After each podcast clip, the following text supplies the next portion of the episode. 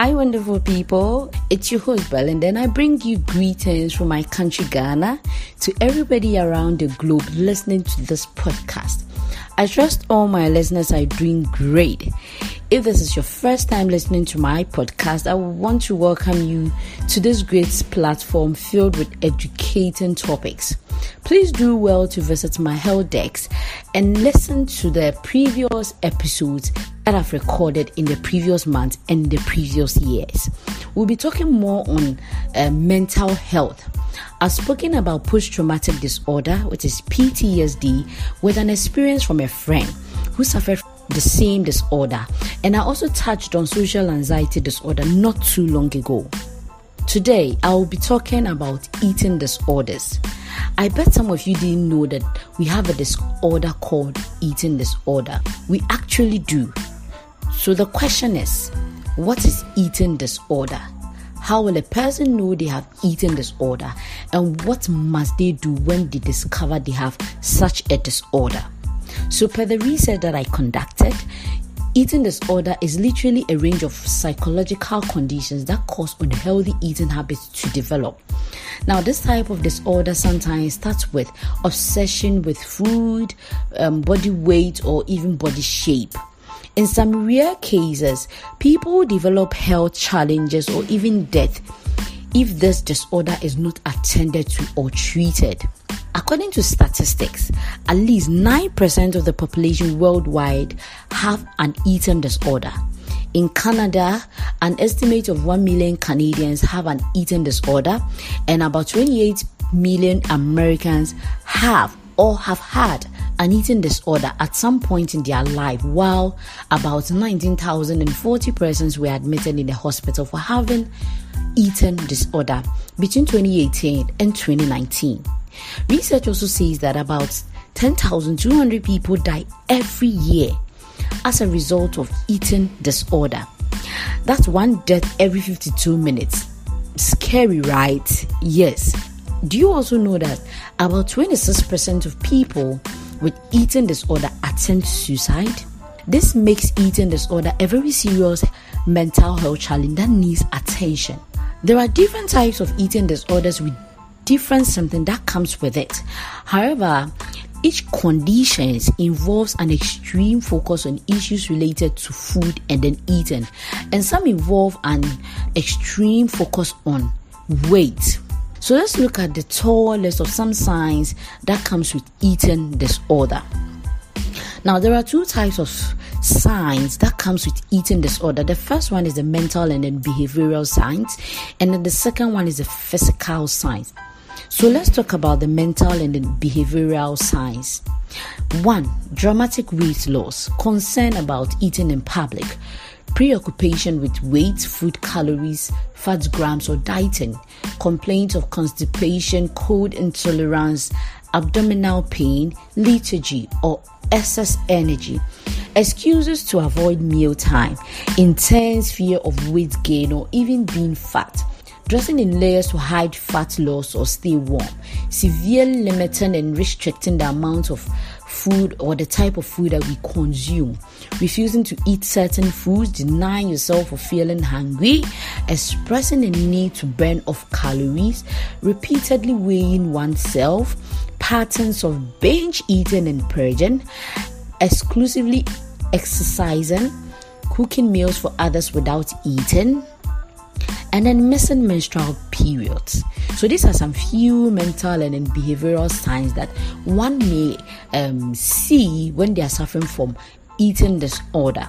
Let's take a look at the physical signs that you may see when you have eating disorder. You may have stomach cramps and other gestational symptoms. You may also have difficulty in concentrating, dizziness sets in, fainting, feeling cold all the time, sleeping irregularities, menstrual irregularities, dry skin, dry thin nails, thinning hair, muscle weakness, poor wound healing, and also poor immune function. You might be wondering what actually causes eating disorder after mentioning this tall list of signs. Now, according to experts, there are several factors that may cause eating disorder in a person. One of these is genetics. People who have a sibling or parent with an eating disorder seems to be at a higher risk of um, developing one. Personality traits are other factors. Also, other potential causes include perceived pressures to lose weight, cultural preferences for thinness, and exposure to media promoting these ideals and body shaming some people. This is very, very rampant on social media. So, there are six most common eating disorders a person can experience, with each type of disorder having their unique symptoms. We have the anorexia nervosa, we have bulimia nervosa, we have the binge eating disorder, we have the pica, and then we have rumination disorder, and then we have the avoidance restrictive food intake disorder. Let's take it one after the other. So let's start with the first one, which is anorexia nervosa. So, anorexia nervosa is one of the most well known eating disorder that develops during adolescence or young adulthood and tends to affect more women than men.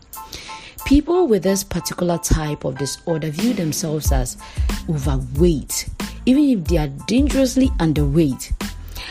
They tend to constantly monitor their weight, they try to avoid eating certain types of food, and severely restrict their calorie intake. So, how will you know that you have anorexia nervosa? When you have restricted eating patterns, intense fear of gaining weight, or persistent behaviors to avoid gaining weight, also when you have a relentless pursuit of thinness and unwillingness to maintain a healthy weight, having low self esteem due to the heavy influence of body weight or perceived body shape you have, and when you have a distorted body image of yourself, including denial of being seriously underweight. However, let's note that a person cannot be diagnosed with anorexia nervosa because of their weight. This is very, very important. Let us all take note. For example, a person may meet the criteria for the anorexia nervosa, like I've mentioned earlier on, but not be underweight despite the significant weight loss of the person.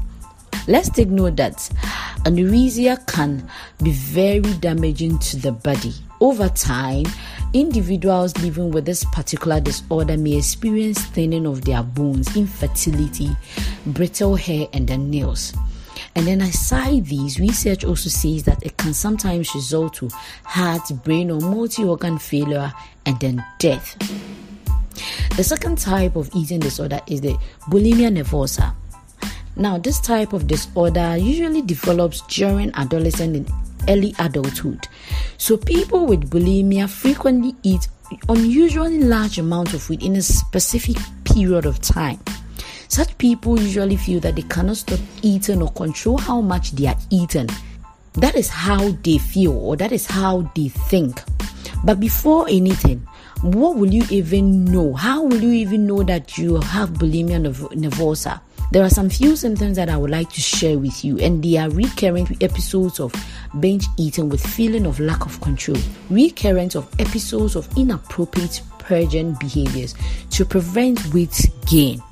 We have self esteem overly influenced by body shape and weight, and then a fear of gaining weight. Aside from these few symptoms that I've mentioned, there are a few side effects of bulimia nervosa, and they include an inflamed and sore throat, um, swollen saliva glands, we have um, one tooth enamel, we have the tooth decay, the acid reflux, irritation of the gut, severe dehydration, and hormonal disturbances. Now, binge eating disorder is another type of disorder. This is the third type of eating disorder. And this particular disorder is the most prevalent form of eating disorder and one of the most common chronic illness among adolescents. So, per the research that I made on this type of eating disorder, it begins during adolescence and early adulthood, just like the anorexia nervosa. This type of disorder shares similar symptoms with bulimia and then anorexia like I said earlier on. So, for instance, people with this type of disorder typically eat usually large amounts of food in relatively short periods of time and feel a lack of control. People with this particular type of eating disorder sometimes see themselves eating large amounts of food rapidly. They try to eat in secret and then until they become uncomfortably full, they continue to eat despite not even feeling hungry.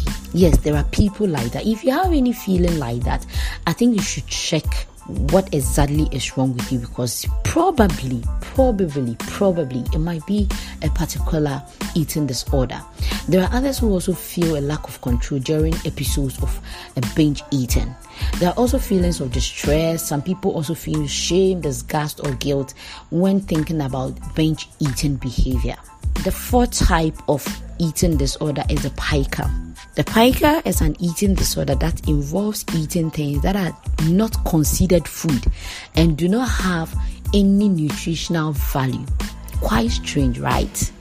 Now, I was also wondering when I was doing my research, and I'm, I was like, what type of things do people eat that are not considered as food and are also things that are not nutritionally inclined? So I realized that people who are suffering from this particular disorder have this craving for non-food substances like ice like dirt like soil like chalk eating of soap paper cloth wool pebbles laundry detergent and sometimes cornstarch it's surprising right because i was equally surprised when I read on these things and I was kind of shocked at how do people actually consume these things. But people may not actually consume this thing because they are okay, but because you're having a particular eating disorder. Now, this type of disorder occurs in children, adolescents, and even adults and it's a type of disorder that mostly occur in the individuals with rare conditions that affect their daily functioning. When I talk about rare condition, what am I talking about? I'm talking about people who have intellectual disabilities, developmental conditions such as autism spectrum disorder, and then mental health conditions such as schizophrenia. Now, such people with this disorder have an increased risk of poisoning, infection, guts injury, and nutritional deficiency depending on the substances ingested. Now, the last one I want to talk about, or the last but not the least, is the rumination disorder. This particular order is, is quite strange because it's a condition where a person gags food they have previously chewed and swallowed. Now they gag the food out, re-chew it, and then they either re-swallow it or they spit it out. Yes, this disorder can develop during infancy, childhood, or adulthood. If not resolved early, rumination disorder can result in weight loss and severe malnutrition that can be very fatal to a person. Now, the last one I want to talk about on the eating disorder is the avoidant or restrictive food intake disorder. ARFID. That is the new name for this particular disorder. Initially, it was called feeding disorder of infancy and early childhood. Now it's called the avoidance restrictive food intake disorder, and it's diagnosed previously in children who are under seven years. People with this type of disorder either lack interest in eating or a distaste for certain smells taste, colors, textures, or the temperatures. Now, it's important to note that avoidance restrictive food intake disorder goes beyond common behavior such as picky eating in toddlers or lower food intake in older adults. There are few treatments to this uh, this particular eating disorders that I have spoken about. That is, there is six type of eating disorders that I've spoken about.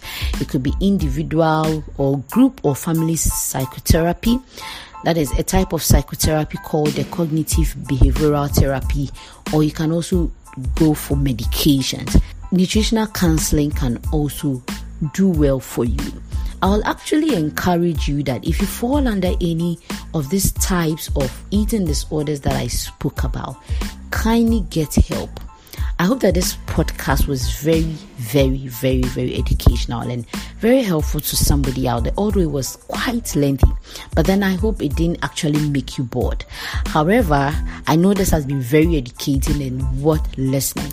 I want to say thank you very much for joining in once again, and let's meet on another podcast. Keep sharing the podcast. Somebody out there needs to hear this. Somebody out there needs to hear something educated and something new. My name is Belinda Arthur. See you on my next episode.